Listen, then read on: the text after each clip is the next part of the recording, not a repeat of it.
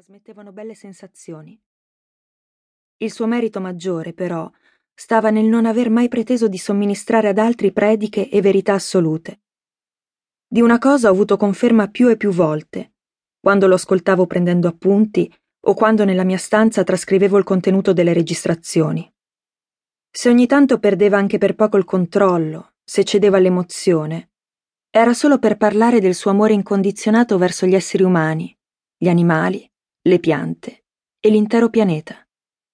Erano questi per lui i ricordi irrinunciabili, i più belli. Ha sempre vissuto per qualcos'altro, sempre pronto a fermare all'ultimo momento un oggetto in caduta libera, ma non come qualcosa di compatto, piuttosto come un semplice graticcio di bambù, dalle maglie fitte, ma pur sempre un graticcio. Pensavo che fosse proprio questa consapevolezza a far sì che lui ci fosse e continuasse a darsi da fare in un angolo del nostro grigio quartiere. Il graticcio sarebbe rimasto tale in eterno e una vita non sarebbe bastata a trasformarlo in un piatto. Ciò nonostante Caede non accantonava la speranza che potesse accadere. E giorno dopo giorno cercava di stringere le maglie, anche se solo di poco. Mi bastava stare seduta sulla mia solita sedia perché i sentimenti scivolassero nel mondo dei ricordi. Per qualche tempo, non ci sarebbero stati clienti da accogliere alla porta e accompagnare in quella stanza piena di vecchi mobili, illuminata dai raggi del sole che di pomeriggio entravano dalla finestra affacciata sulla città. Non avrei più fatto loro strada, lì dove si sarebbero sentiti a proprio agio. Non avrei preparato loro il tè. In quella casa avevo sempre avuto un posto tutto mio. Il corpo eseguiva autonomamente movimenti razionali, anche quando il lavoro assorbiva tutta la mia attenzione. Trascrivevo le registrazioni, le leggevo a voce alta, le correggevo, poi ricominciavo con le interviste. Una volta completato il lavoro, un addetto della casa editrice sarebbe venuto a ritirarlo. Gli avrei versato il tè e offerto dei dolci ricevuti in omaggio da qualcuno. Poi gli avrei consegnato il testo e lo avrei accompagnato alla porta. Sicuramente sarebbe andata così. E avremmo messo un punto. Definitivamente. Kaede ha la vista piuttosto debole. Porta gli occhiali da sole perché la luce intensa del pomeriggio gli fa male agli occhi. Quindi mi illudevo che non si accorgesse. Piangevo a dirotto e mi colava il naso. Credevo che l'avrebbe capito solo se avessi emesso qualche suono. Ma con il suo intuito infallibile aveva già avvertito da tempo l'onda di tristezza che, scaturita dentro di me, ora aveva investito l'intera stanza. Che c'è, Shizukuishi?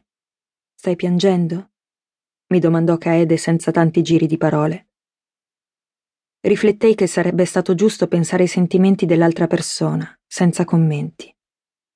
Stava sempre seduto vicino alla finestra e girava il capo verso di me come se ci vedesse perfettamente. Sotto gli occhiali iridi pallide, luminose, inquietanti. No, risposi in maniera secca, con voce nasale. Pensai che nessuno avrebbe potuto controbattere un'affermazione così netta. Con un tono inaspettatamente gentile mi chiese: Non è che per caso sei innamorata di me? La sua uscita mi sembrò così buffa che scoppiai a ridere mentre piangevo. Sta zitto, Kaede. Se uno come te mi dice una cosa del genere, va a finire che ci credo anch'io. Poi aggiunsi: C'è già qualcuno a cui voglio bene. Sono solo triste di dovermene andare da qui. Mi dispiace che il mio lavoro con te finisca. Io non riesco proprio a provare interesse per il corpo femminile. Parlò come se non avesse ascoltato una parola del mio discorso. Ma lo so, appunto. Non mi pare di aver detto che io ne provo per te. È molto triste che il tempo cambi le cose. Tutto qui. Ti ringrazio. Per merito tuo il libro è finito. Una nota calda vibrava nella voce di Caede i suoi occhi deboli erano fissi su di me. Quel tono affettuoso risuonò come un addio nelle profondità del mio animo già provato, mentre il tempo continuava a scorrere, inesorabile. La sua era una voce morbida.